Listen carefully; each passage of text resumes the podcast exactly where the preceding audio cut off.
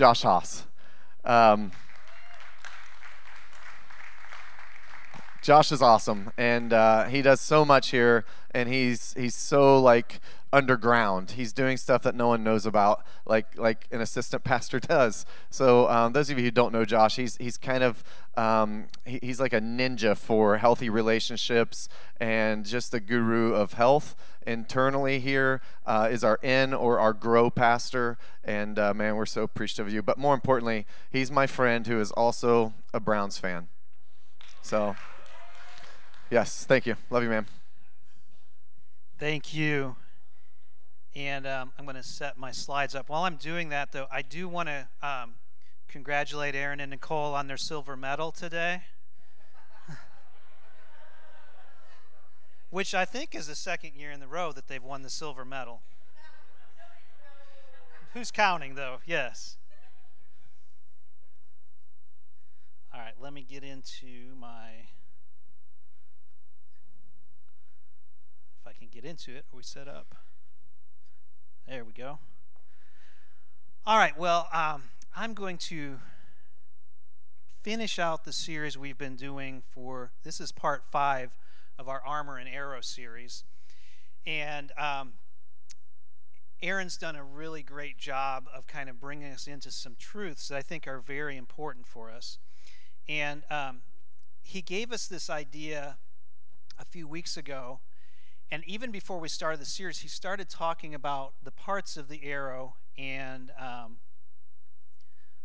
what that looks like. And so the parts of the arrow, you have the tip, which he brought out a really cool insight that kind of symbolizes the new generation as it relates to us. And then you have the shaft, which is the middle generation, which is driving things. So the tip is maybe the new generations that's at the cutting edge of the point, and the middle generation is driving things, and then the fletching, which those are the feather parts of the arrow. That's the mature generation that guides and steers things. And I love an analogy. I love a good analogy. It helps me wrap my brain around things a little bit better. And so one of the things when he was talking about this that I wanted to think about is, where am I on this arrow? Which I'd invite you to think about. Where are you on this arrow? I think when I came in, I was still on the shaft, but I was a little closer to the tip, and now I'm moving a little bit closer to the fletching. I used to be one of the old young people, and now I think I'm one of the young old people as we're going on here. But it's not just, and we are probably at different areas of our life at any point on that continuum. And so maybe here in this congregation, I'm more in the middle, but if I go into Pastor Greg's Band of Brothers group, I'm more on the tip in that group. And so it depends on where we are and what situation that we're in. I like this analogy so much. It really got me thinking because I don't know a whole lot. I'm not a hunter, but I did raise an Eagle Scout, so I know a little bit about arrows. And there's one part that Aaron didn't mention, and it kind of got in my brain a little bit, is the nock. The nock is the end of the arrow, that little part that connects to the bowstring when you launch it. Okay? And so I thought, well, God, you gave Aaron this wonderful insight about where we are in the different parts of arrow. What might the nock symbolize? And so if we're the arrows that are launched to hit the targets wherever we go, it's important for me, before I even get to the knock, to think about what this is all about. Ephesians 4:11 and 12 says this: and he gave the apostles, the prophets, the evangelists, the shepherds, the teachers to equip the saints for the work of ministry, for building up the body of Christ. This is one of our core values, equipping believers. What that means is we are getting people ready to go out and affect the world around them. Upper Room is not just about you coming here and being a part of church. Upper Room is actually about sending you out, launching the arrows. Okay? And so wherever you may be, there is a structure that launches you out. An upper room is that structure. The church structure is the bow in this analogy. So before I can get to the knock, I need to tell you what the bow is. The bow is the structure of Upper Room. When we started this 25 years ago, the structure looked a little bit different than it does today. The original bow that started by Pastor Greg was a little bit smaller of a building, a little bit different style of service, but it did what it needed to do. It launched arrows, which is us, out into the community. Now, a little bit, fast forward a little bit later, when we came into this building, we got a little bit of an upgrade on our bow, okay? And it got a little bit better and could do a few more things. And the structure of the church, now keep in mind, I'm talking about the church structure. The church is the people, but the structure, the organization, the building, the programs, the things that we do to make us gather together as Upper Room, that's what happened. Well, we're actually in the midst of another upgrade, and we're going to a new level, and we're building on over here, and our church structure is growing a little bit more, okay? Now, even when that's all done, when that's all said and done, when we get this phase of building done, there will still be more that could be done, and maybe one day we'll be up to this. But the point is, this is just the structure that is used to launch the arrows, we being the arrows, to affect the areas that we touch. And so, saying that, what I believe that the knock is, I believe the knock symbolizes our connection and commitment to the church structure here, okay? And so, what that could mean, there are several ways we decide our commitment. We commit on different levels. There are several things that we can do for that. These are just a few ways that we get knocked into the bowstring of this church. It's tithing. Tithing is something that we believe in here. We believe in tithing to our local church. And it is a way that we can commit and say, we are going to sacrifice and we are going to give so that this church can be something more than it might be without us taking part of it. Another thing we do is we have a family wall. Outside, as you go out these doors, just before you get outside, if you turn left into that room there's a wall that we invite people. If you have agreed to be a part of this church, attend regularly, tithe to this church, we invite you to put your picture up on that wall. It's pretty fun to go in there and see who has decided that they want to commit to this church and look whose picture's on their wall. Maybe a year or so ago, I was realizing my kids looked really little in that picture, and it had been a while since I checked it out, so I went in and updated it. So even if you have your picture up there, I want to invite you to go check your picture out and think, gosh, those kids of mine are really short in that picture. Maybe it's time to update it, okay? I recommend if you do Christmas cards, that's the perfect time to go out there, put your Christmas card picture up there saying that you're committed to help, support, pray for this church, come regularly, participate, and give to this church body. Another thing we do is we sign up to serve. There are all kinds of service activities. If you want to go out to the table as you go out, you can find out all about what those things might be. Outreach. We recently, this has been Serve Week. The Declare has started in our church. We want to have our impact. I went out and I helped at Habitat for Humanity. You know, I can represent our church as we go out into the community. Pastor Steve has a lot of different kinds of outreaches, from going out and giving Thanksgiving dinners, handing out things at Valentine's Day, or like the grab-and-go bags we just did a couple of weeks ago that you can take with you and you can bless somebody, and that is you getting knocked into the bowstring of this church and saying that you're a part of this. And then one other way that we say that we are knocked into this church is we invite other people. We invite other people to come and be a part of what we're doing and what where we're going.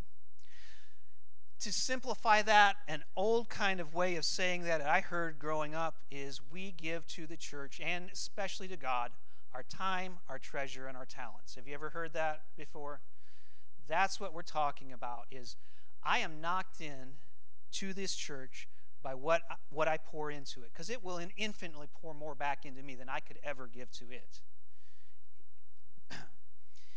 Another thing Aaron mentioned that I liked about this idea of arrows is sometimes as you're an arrow and you're ready to be launched, sometimes you're waiting in the quiver. And the quiver is that, if you don't know anything about archery, the quiver is that little bag that you put the arrows in that you when you're going out, so you're not carrying just a big pile of arrows with you. You have to stow them in something. So sometimes in life, you are ready to be launched, but God's got you in the quiver, and he's just preparing you. Or maybe you're getting drawn back. Okay, you're knocked, you're ready to launch, but it feels like you're going backwards in life. Anybody ever feel like you're in God's will, but life feels like it's going backwards? It's because he's getting ready to launch you. And sometimes you have to go back so that and be humbled so that you can get ready to go out and go forward where he wants you to go. Some of us are being released and you're sailing toward the target and the place that God has sent you. And some of you have actually hit the target and you're waiting to be retrieved so that he can draw you back and send you to a new target. Okay? So it all depends on where you are. But I was thinking about this analogy. And as I was thinking about this, I was looking up on Amazon and different sites because, like I say, I'm not a hunter and really not an archer, so I don't know how much all this stuff costs. But between arrows, if you bought about 6 really high-quality arrows and a really good bow or crossbow, and maybe even a case, it would be nothing to drop $3,000 on this kind of thing. I've owned cars that cost less than that. And I could buy all of this stuff and have all of these things together. But I was looking on YouTube for archery tricks, and there's this guy, I'm not going to play the video, but I'm showing you a picture of him. There's this guy named Lars Anderson. Has anybody ever seen or heard? Okay. If you haven't, just look up Lars Anderson archery, and he has done some amazing stuff. So he tried to do, for like his 500th, 1,000th subscriber, he did this trick shot that you can see it. Jump in the air, shoot a fast bow motion, shoot through a keyhole, cut a string, blindfolded. And you can see him do it. Now, he said it took him about 3 hours to get there. I don't care how long it took you. The fact that it happened is amazing. And so I was thinking, you know, I could spend $3,000, $5,000, $10,000 on a bow and some arrows. And I don't think I would ever get there. It doesn't matter how good of equipment I have, how great the arrows, how great the church is, the structure, how awesome the believers are there. What I started to realize as I was going down this path is it doesn't matter as much where you are on the arrow, what kind of arrow you have, or even what kind of bow you have. What really matters is who is your archer? Who is your archer? And a lot of us are struggling so much because we're trying to find the right target when what we really need to do is find the right archer. This is Galatians 5:16 through 18, I'll start with. This is the Apostle Paul. He writes this, "But I say, walk by the Spirit, and you will not gratify the desires of the flesh. For the desires of the flesh are against the Spirit, and the desires of the Spirit are against the flesh. For these are opposed to each other, to keep you from doing things you want to do. But if you are led by the Spirit, you are not under the law." I want to point something out about this scripture. It does not say that it is wrong for you to have desires. It is a problem where those desires might come from, though.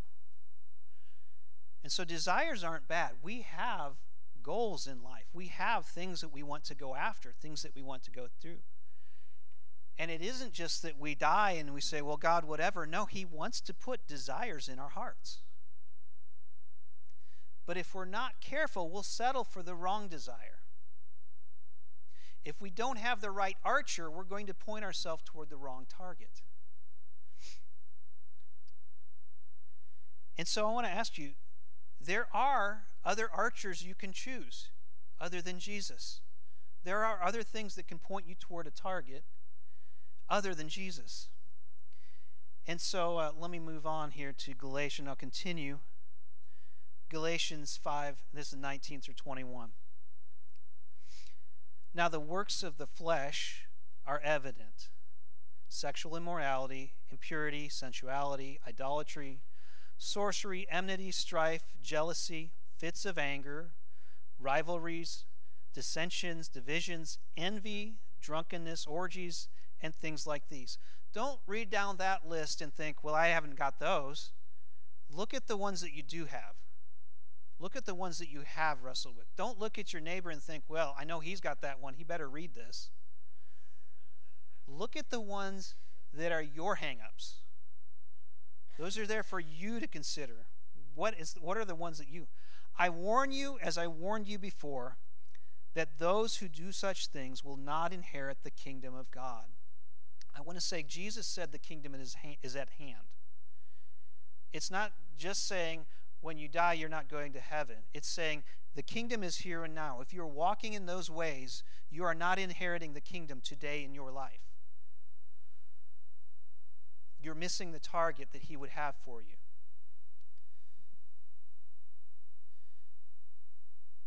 Here are a few things, a few archers that you might have chosen intentionally or unintentionally. Fear is an archer. Fear will motivate us towards certain targets that Jesus would not. Fear is almost always based on facts, but not on truth. You can do a huge list of things, of reasons why you should be afraid. There's a story in the Old Testament I won't get too deeply into, but just right when Israel's getting ready to go in the Promised Land, their new leader, Joshua, sends 12 spies into the land to scope it out, to see where their target should be. And 10 of them come back and say, oh my gosh, it's great, except for there are giants and we can't handle this. And 2 of them come back and say, we can do this. We can handle this. The ones that came back and said they couldn't do that had fear as their archer. That's what was pointing them to the target. Now, they both hit the same target. They both went to the same place. You can go to the same place. You can hit the same target. But if you don't have the right archer, you're not going to have the same result. 2 of them said, God is with us. We can handle this. Now, that's a whole nother study on its own. But I heard a quote from Bill Johnson in regards to fear and even complaining. He said this: if God inhabits my praise, who inhabits my complaints? Who's your archer when you complain? What are your complaints shooting you toward? The second one is greed or selfishness. You can do the right thing for the wrong reasons because you want to self-promote, because you don't feel secure about yourself. So you have to prove that you're good enough, or you have to acquire because you don't feel like you have enough, because you don't trust God to provide for you. Greed or selfishness can be your archer. Convenience can be an archer. Short-term gratification, addiction, laziness, that's all inconvenience. What's the easiest, most simple way that you can get to something? More on that in a minute. Strife. Strife can be your archer. I have to prove that God loves me. I have to prove that I'm a good Christian. I have to show everybody around me, and I'm always anxious and worried that if I don't do the right thing, God's not going to think I'm good enough. If you are going through strife, I heard Steve Backlund say this: anytime I focus more on what I need to do than on what he, meaning Jesus, has done. I'm putting my faith in the words of the law rather than the work of Jesus. If I'm focused on what I have to do more than on what Jesus has done, I'm going to fall short because I can never do enough. And then finally, good but not best. There are any number of targets that you could hit that would be really good targets. But God has given you charge over discerning and deciding what are you going after with him. Where's he pointing you? There are a lot of good things that you could do, but you have to let him point you toward the best.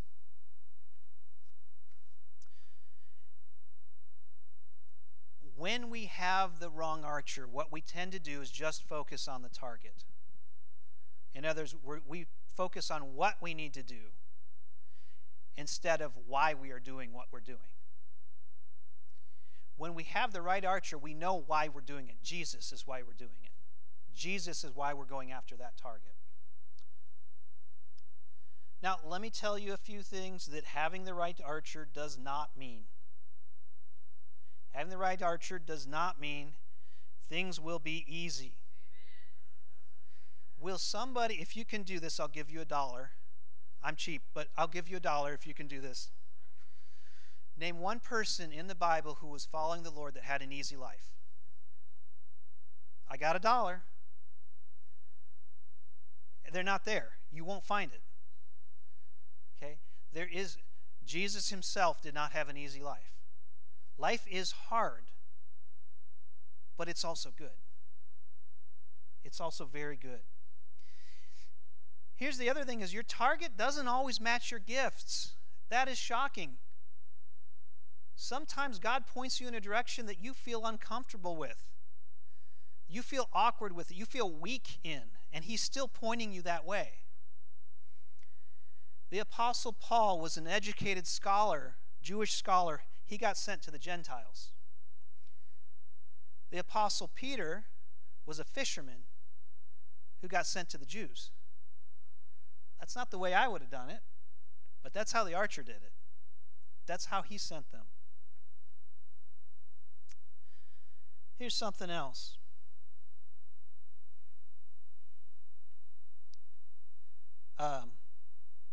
If Jesus is your archer, you might not always get to pick the target.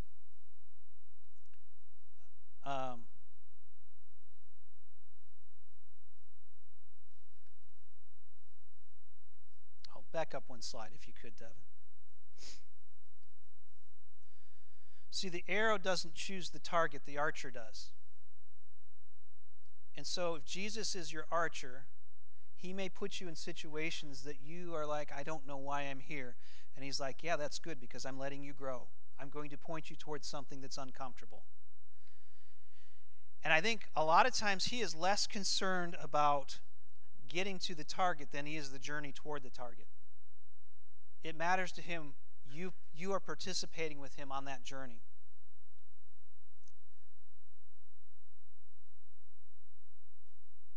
So what you want to do is you want to say yes to the archer, and then when he points you there, you say yes to the target.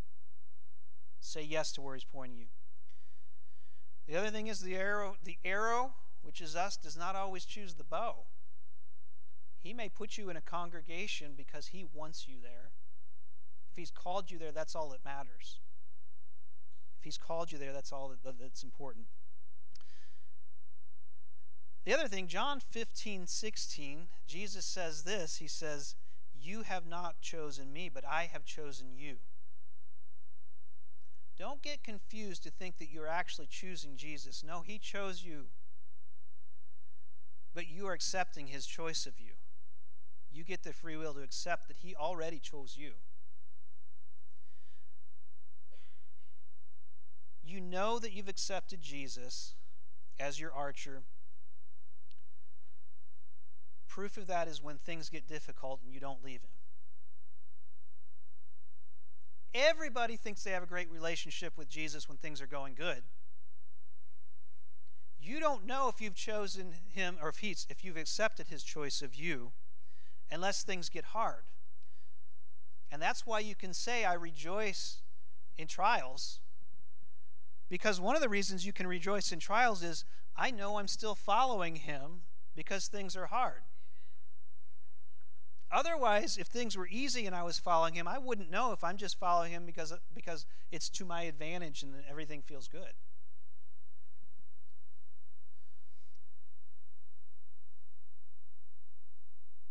One last thing I want to mention is, don't assume that your old target will be your new target. Once you've hit your target, he may have a new place for you to go after that.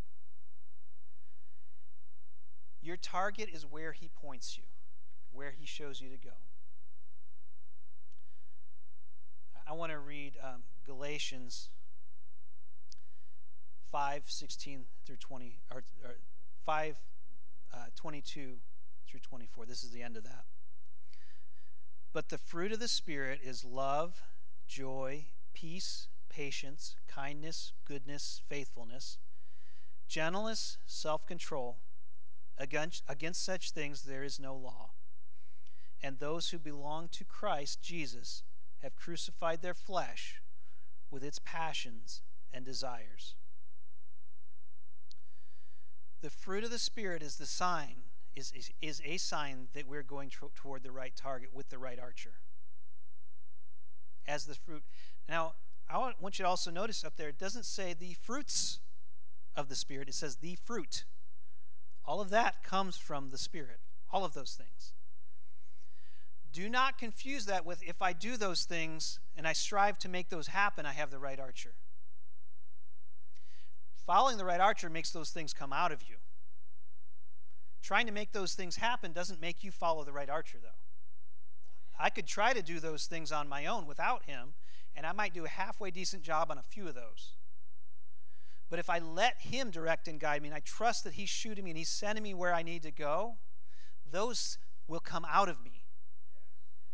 Because I'm letting him, it is a fruit that comes out of me of the Spirit. Here's the other thing I realized. God can do any trick shot. He can shoot through 10 keyholes and sever 10 ropes, blindfolded, with both arms tied behind his back, with a broken bow and a bent arrow. If you have the right archer, those other things will come into line, because he's going to choose the arrow and the bow. But if you don't have the right archer, it may not matter what other things are coming into place. I feel like this is important right now. As we're expanding and building, it can be really easy for us to start thinking about this nice bow we're getting, which is great. I'm happy for that. But we need to remember who our archer is. I'm going to finish up this morning, so I want to invite keyboard or somebody to come up here. I want to give you a chance to make this practical. I want to let you ask God a question. And the way he answers is the first thing that you think of, or the impulse, as long as it's good. So, if God is telling you to hate everybody, that's not God. Okay? But if it's a good thing, it doesn't contradict the Bible, and it comes to your mind, there's a good chance it's probably God. So assume it's God until something contradicts it. I'm going to have you ask God this question to see if he's your archer. Ask him this. Assume the position, whatever you need to do. Close your eyes if it helps. If you can do it with your eyes open, that's fine. Ask him if there's anything that he has given you to do that you have not done yet. Is there anything that he has given you to do that you have not done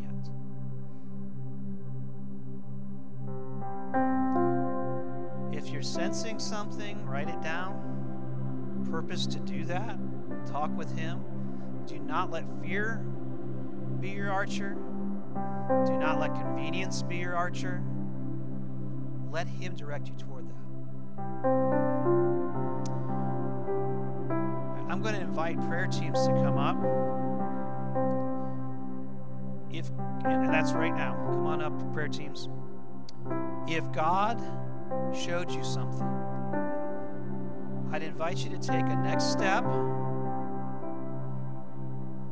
and tell somebody about that to make this real. Maybe God has called you to follow him and you never accepted that. Maybe Jesus chose you and you never accepted him to choose you. This would be a great day to say, I want to follow him. Whatever that may be, if you're completely in line, you've followed everything that he's chosen to do, ask him what's next. What's next? Let's pray as we close this morning. Lord, I thank you that you are the great archer. Thank you that you can take whatever kind of arrows we are, wherever we are on the arrow, and take this bow structure that we have, and you can hit any target as long as we allow you to be our archer. I pray this morning as we give to you those things that you've called us to, you remind us of those things, that we would partner with you to hit those targets you've called us to. In Jesus' name, I pray that you strengthen us and empower us to go after the things of you. Amen. I want to invite you to come up and receive prayer, or just come up if you just want to spend some time with Jesus and he's told you some things that you're like, you know what, I've laid that down and I need to pick it back up because he's pointing me towards something that's very important. If you're already going toward the target, great. Bless you. I pray that you go. You all have a great day. Go out and be a blessing and hit those targets with your archer. Amen.